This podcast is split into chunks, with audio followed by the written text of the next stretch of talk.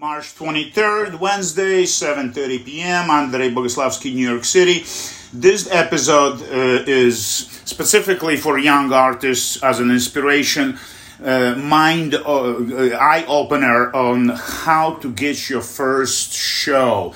I don't know your personal circumstances. I don't know the environment where you are. Maybe small town in the middle of nowhere, maybe in Japan, Russia, Paris. Who knows? So, I, the best way to do it, I'm going to tell you what I did, what happened to me, uh, starting in 1997. I sold fashion books and magazines. By April 97, I was off the hook. I received very good money. It was very successful business. And I was looking for other business opportunities, but ultimately I thought to myself, I really would like to go back to painting. I haven't been really into it. I've been running businesses and busy with making money in New York City because when I came in 88, I really was scared to, to go homeless and to, to be poor, you know, not to succeed basically. Life in capitalist society is brutal because my whole youth uh, until I came to New York, I was subsidized by the government. You know, higher education in, in, in communist countries and socialism was free and more than that, if you're a primus, if you're um, uh, not celebrity, how do you call it? Um, prodigy, you you get uh, stipends, you get monthly money from the Ministry of Culture. So your school is paid, your housing is paid, your food is paid, and then you get cash. That cash was like 50% of a high school teacher's salary. So it wasn't bad, you know, it was a good life. And I was, you know, always business minded. I was making my own money. I didn't take money from my mother since age 17. So when I uh, decided to go back to painting, I went to art supply store and I stock up on everything I need. And I started buying again from Guerra Paint Art Supplies. It's a uh, it's a store where it's a little tiny shop. They have 400 colors and little bottles of pigments. So you buy this eight ounce bottle, eight ounce bottle, maybe four ounce bottle for 40 bucks, 20 bucks, 30 bucks, and you can make one gallon of paint out of it. When you buy a gallon of golden paint acrylic, it costs you $600. Art paint, yes. so here you can buy a gallon of acrylic goo. It's called acrylic 65, and mix it with this eight ounce color, and add a little uh, uh, filler, so-called filler. It's a marble uh, powder, which after it dries, it's transparent. So nowadays we're using this marble powder. But Guerra paint, they will explain their other fillers these days. There are these microscopic uh, glass balls that can be seen under microscope. They're even they're lighter than, than marble powder, for instance. Marble powder is a traditional filler. The cheap paints you buy in an art supply store, they don't even want to put marble powder. They rip you off so badly. They put chalk. so it makes your paints really garbage. If you notice, you know, they have like students quality or they call it studio quality, art, art tubes and art Michaels or somewhere else. They're real garbage. You squeeze it on a white surface and you smush it with a finger, and there isn't much paint in it. There isn't much pigment. It's like a jelly. You understand? The value of paint is in its in its pigment content. This is why dry pastels, when you buy dry pastels, the, the real ones, from France, for instance, they're 100% pigment. They're pressed pigment. This is why one stick costs $3 because that's what it costs you know the, the chem- this is the, the the cost of the of the chemical so this is where i went to buy my colors my pigments and since then i always buy from there because ultimately on the long run even if you paint 10 paintings a year, you save a lot of money. You basically save 90%. Well, you can't get away with brushes because brushes you really have to buy, you know, in the store. Uh, the usual Chinese brushes, they're, they're, they're sets of six or 12. And be prepared as soon as you open the plastic, the air will get in and the dry will, the handle will dry up and shrink and it's gonna fall off the, the aluminum tube. so you have to be prepared and the best way to glue them back together. Thank God the hair is not coming out. Well, the hair does come out if you wash them in hot water.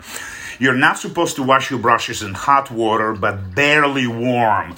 Not to freeze your hands, uh, you, you wash your brushes in in barely warm water with with soap, with bar soap, both oils and acrylics. and uh, occasionally, once a year, when the brush is really valuable, you need to soak it in acetone for two minutes and then uh, uh, get the goo from deep, deep, deep from under the hair with wire brush. So this is how you keep how how you maintain your expensive brushes. The cheap brushes, you know, that cost you a dollar. You know, these brushes in the hardware store that cost a dollar fifty cents or something like that. They're good. They're not that bad. They're they're spontaneous. The the, the hair is the same hair, natural pig's hair. You know, there are a lot of pigs we have on the farms, and we harvest the hair and we make brushes. So I think it was July 97 that I earned my second or third DWI in New Jersey while I went fishing. My Polish friend and I, we had 60 or no, 120 cans of Budweiser all day.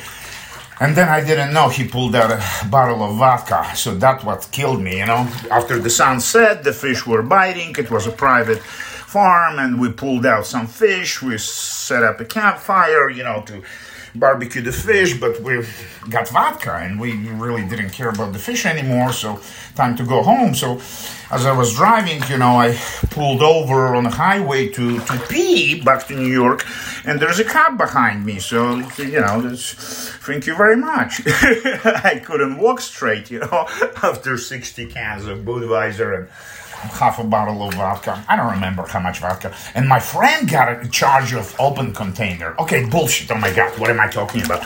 So after that, you know, and uh, I bailed out, you know, and uh, I, I, I decided to go back to painting. I remember I bought an aquarium with exotic fish as well. So I had like three apartments. Oh my God, what a waste of money. One on Park Avenue, one in Queens, one in Brooklyn. Sick just blowing money away. So I I I started. I, I, found one gallery where I knew the gallery before. Cooperative Gallery used to be in business for 40 years on Prince Street.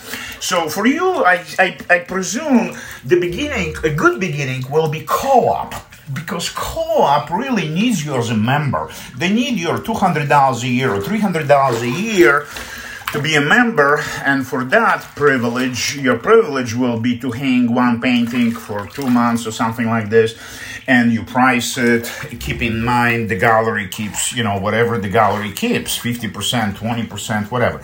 So there are different arrangements. You need to be very careful about those gallery commissions. not to get screwed, and of course, never ever signed exclusive. Because if you sign exclusive, even in New York City, uh, for United States, you're screwed. You can't sell to anybody in Los Angeles. So imagine superstar comes to you and you say, "I'm sorry, you have to go through the gallery and pay double," you know, because the gallery, you know, usually it's fifty percent. So, uh, so I, I went to this gallery, Ward Nasse Gallery on Prince Street and Harry was still alive and kicking, and all the old timers who started the gallery back, they, they were all Vietnam uh, vets, you know. We, we, we had common language and we were friends, you know, throughout these years. Harry, Harry sold many of my paintings, oh my god. And uh, I became a member there. I don't remember how much was it, $200 a year or something they keep your slides portfolio. Well, nowadays there is no slides. There's internet website, I suppose at the time it was just the beginning of internet. I think in 2001 or 3 they were they were soliciting me trying to get me on the internet on Ward Nasse gallery and i think i did put couple paintings. So that was one venue.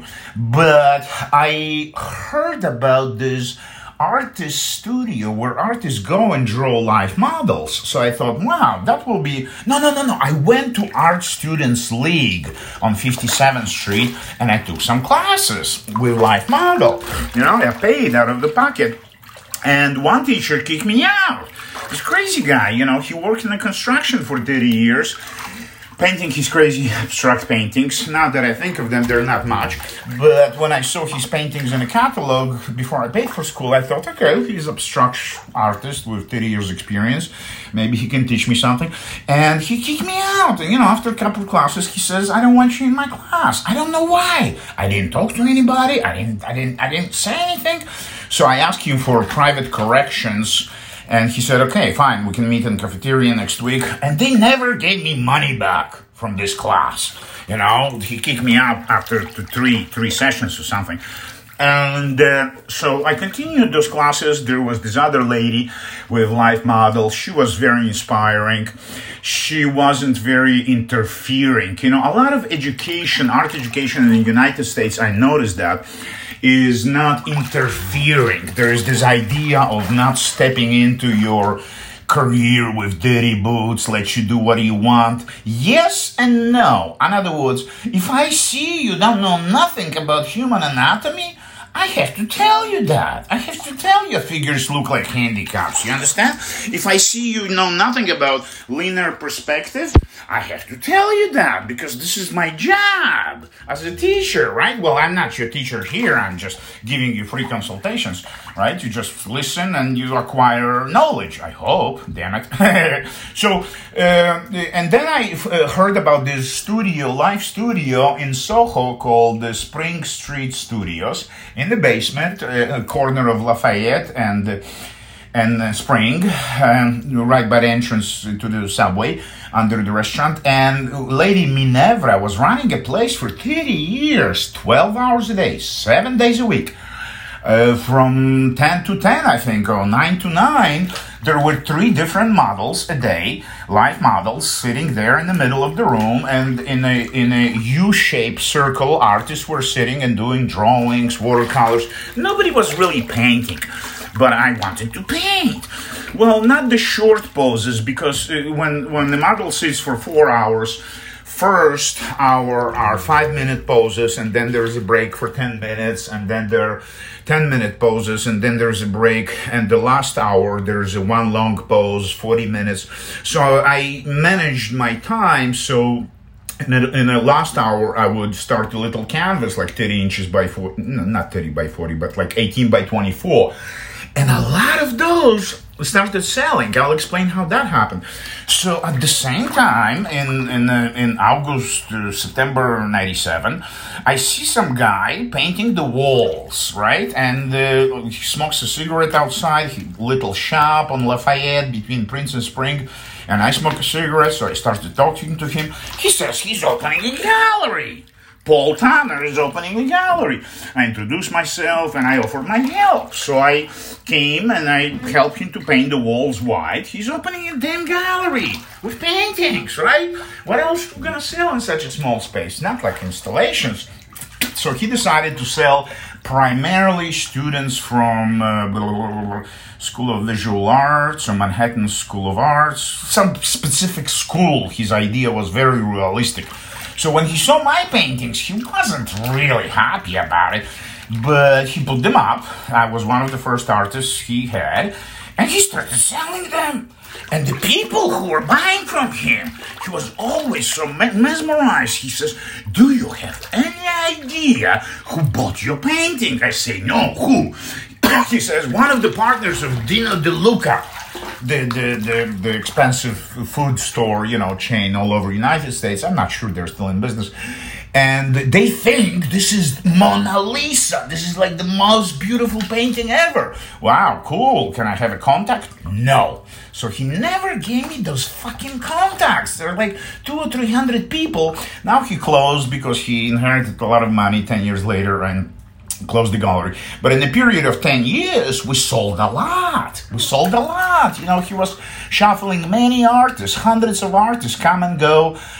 uh, because they don't sell, so he takes them down, you know, after a few weeks. He had like a flea market exhibit, so he basically had like 20 or 30 artists hanging all the times from floor to ceiling. And even on his desk all he had there is a desk and a bathroom and uh, you know like 50 paintings on the walls. Not big small small small. Nothing bigger than 30 by 40 and he was making money. He was uh, maybe not not not a lot but he you, you don't get rich in art business really. There is one company it's called pace gallery. It's a public company. They sell 100 million dollars a year. So this is one of the biggest world galleries pace. They have many locations around the world and the artwork they sell is often not secondary market, but the artists in their 70s, 80s who are almost dead, you know, they, they, they. So, uh, so Paul became my second venue, Ward Nasse, then Paul, and then there was this bookshop uh, uh, down the block, uh, Crosby Street, I think. It was a bookshop where people donate books and then they sell them and give the money to the homeless, something like this, called Housing Works and it had these huge ceilings and the huge windows. So I walk in, I talk to the manager, and she says, Sure, hang your paintings, what the heck? So I hang the paintings and let them hang them for a few months. On the meantime, I was bringing uh, people who, who were interested in my paintings. So if uh, um, I also offer to volunteer at Ward Nasse Gallery, basically one day a week in the afternoon, I come in, I vacuum the gallery, volunteer, you know, and sit the front desk people come in because it's on the street level. It's like the busiest, busiest, busiest corner in Soho. And as you know, Soho back uh, in 97 was a pretty much, well, the art galleries were moving out to Chelsea already at the time, but still, still, there were, there were hundreds of galleries in Soho. So people were very artsy oriented. People were, you know, willing to buy art for, for the next 20 years. Yeah, about that. Then uh, 2010 things changed. Yeah, yeah, yeah. So figure, figure. For 15 years, Ward Nasse and I had good run. A lot of paintings, hundreds of paintings, and works on paper. Yeah, I, I actually started this idea to sell works on paper at Ward Nasse Gallery, and I got on the board of directors.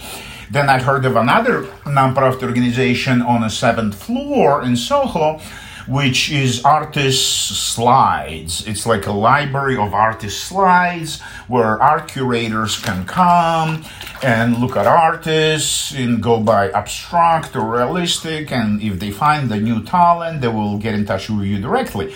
You pay like a membership of $150, I think. So I started volunteering there one day a week, and then I got on the board of directors.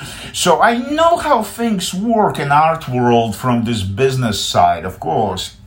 And uh, Paul uh, asked me to help out on occasions. He had an emergency. Go, he was taking care of an older lady, and sometimes I had a cell phone, so he would call me and say, "Can you please come and sit for three hours?" So I was sitting in his gallery, and because I was down the block, you know, painting seven seven days a week, twelve hours a day. Then I started dating some of these models because they were beautiful, you know, dancers. young beautiful women dancers and they were started modeling for me in my home and I started painting those and and and, and the paintings were selling. So what what other venues? Then you, you walk into a restaurant and you see original artwork and it's a casual restaurant. It's not really expensive, you know, steak twenty bucks. So it's not really a venue to sell art, but it gives you an idea. So I went to Upper East Side and started walking to restaurants just to see in the afternoon if they have any artwork. And they do, yes. And they actually make sales, two, three thousand dollars. So I found one restaurant. Uh, first, it was very casual restaurant on well, not so casual actually. It was a it was a big bar, and uh, it's more expensive than casual. And we hang a show, and there was a big reception. restaurant sponsored the reception. Hundreds of people I invited. How do you get to know people? Well, you just print a business card, and anywhere you go, you just tell people you're an artist. And immediately they know that's why you behave so weird. You know, that's why you stretch out your hand and you want to talk to everybody because you're an artist, and you you you you, you even if you are not what I'm telling you, you should be. The characteristics in the society are such that artists are very self-centered, egocentric, focus on themselves. They can't see the world beyond them. Well, yes and no. You know, I'm focusing on myself because I believe my destiny is to create beautiful art and give it to the world. So I really can't waste time chatting with somebody uh, uh, about their shit. Or somebody comes and says, "Where are you from?" I don't give a shit where I'm from. And you shouldn't give a shit and waste your time asking me where I'm from. Because I don't care. Because there are hundreds of kids who actually show me their works and they want me to give them a couple tips. So I'm investing my time in somebody who invested their time in producing artwork. I'm not going to respond to your emails saying, hello, how are you? Because it's bullshit. It's kakapoo. Delete, block. I don't want this shit. Okay? I focus on business. There's not enough time in the day to paint, to produce videos, podcasts, and then respond to stupid junk. Hello, I love you, I love you. Fuck this, man. I love everybody, so get lost. So, going back to art career, opportunities come when you come out. So you you you uh, somebody invites you to go and hang out. You go and hang out at some bar. Okay, I hate bars because I I, I don't want to drink in public because I always get into a fight. So I would go and hang out for a minute and I meet people, and they're interesting people. And I, of course, I talk about art. I don't want to talk about politics in Chile and penguins dying out on the South Pole because I don't know nothing about it, and I'm not interested about it. Okay, I'm interested in my art primarily, by comparison to the other great art for instance, right? I'm not really interested. You know, I'm interested in my health and my food and a couple of friends, people I love, and this is it. You know, I share my education, I mean, uh, my experience with young people, and my, my job is done. Occasionally I volunteer at the local church, and thank you very much. You know, my part uh, is my street is clean because I pick up trash on my street. So what I'm trying to say as you get out there, as you try, opportunities come. The harder you try, the more energy within you to try even more. And people will actually offer you opportunities. You will walk into a frame shop that never exhibited any artwork they just have frames on the walls. You walk in and you say, What a beautiful shop, what a beautiful frames. Oh my God, you must have the most sophisticated customers from the area. And they say, Yes, of course, we're the best frame shop within 100 miles. So you say, Well, I, I think you deserve to have couple original artworks hanging and changing them every month. So I propose we hang my portraits of raccoons. So I don't know what you paint. I don't care about your subject matters. You understand? Your subject matters are actually irrelevant. I keep seeing people painting cockapoo shit. It's not my business. Your subject matters will evolve as your knowledge about the world and universe, your relationship to this world will evolve. Your you, what what you think about will evolve. Now you're thinking about this beautiful girl and her ass, and this is what you're painting, or you're thinking about your cat, or about your stupid neighbor who who who who never cleans up, you know. So you, this is what you paint, okay? This is, but trust me, in a couple years from now, you're gonna be into something else. I hope so. you're supposed to evolve. You know, your intellect, your spirituality is supposed to go deeper. You you you're supposed to discover who you really are by discovering the world outside outside. The world outside is more or less a mirror of the inside. What's inside is outside. What is on the top was in the bottom, you know. I'm not the first one to say it. It's like the oldest hermetic statement. So, uh, um, uh, the energy within you, the confidence is this is the core basis of your success. I don't know where you are. You go to the dentist, like like I'm talking about the dentist, because every doctor I had in my life bought paintings from me. my my f- primary doctor, my dentist, my cardiologist, my skin doctor, my uh, nose and ear doctor. I have allergies. so I end up with antibiotics every five years. So every one of them wanted my paintings. Why? Because I walk in and I say I'm an artist, and immediately I pull up my cell phone and I show my paintings, and they say, "Wow, this is beautiful." You, and then you say, "It would look good right here in this waiting room instead of this cheap $20 poster. You need to say cheap $20 poster. It's not a put down, and the, the, the dentist might say, I like this $20 poster. But you say, but you need to upgrade your your your your decor, sir. You know, he needs to change the rug as well because there's a hole in the rug or some vomit on it for the past three years.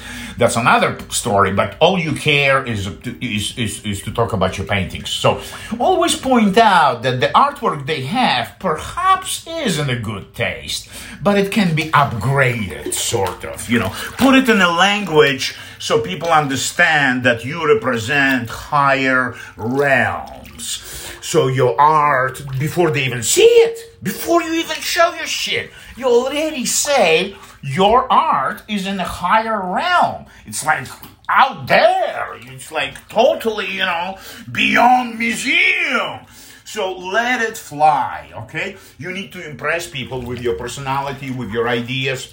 Start talking about what you paint before they even ask. They will ask, you know, what kind of art. You don't say acrylic on canvas. Nobody gives a shit it's acrylic on canvas. You say you paint the destiny of wildlife in America and you basically paint cats, stray cats. but the way you put it, the way you present it, you understand? No matter what you paint, you paint your friend with a guitar, so you say, I explore human spirituality in music and creativity. And then you look at the shit, it's just some guy with a guitar. but it doesn't matter because before he sees the guy with a guitar, he already knows it's about spirituality and creativity in music. Period. Sold, sold, sold, sold. You understand? This is what you need to do. You need to be capable to uh, represent your ideas, who you are, whatever you are, no matter what level of creativity and, and, and skills you are, you need to represent it with full confidence, no shadow of doubt. Even if you paint shit cockapoo, and everybody thinks it's shit cockapoo, you go out there and tell them you're the most genius artist ever lived on planet Earth. And trust me, they'll believe you. And if you write it on a wall, they will believe even more. They will start gossiping in your small town. This is the guy who is a genius, the most genius in the world, because he wrote it on a wall. Trust me, this is the way propaganda works. When you tell people you're amazing, they first will question it and they might make a joke out of it, but half of the people will take you seriously. Okay, now I need to use a soap and wash myself. Thank you very much.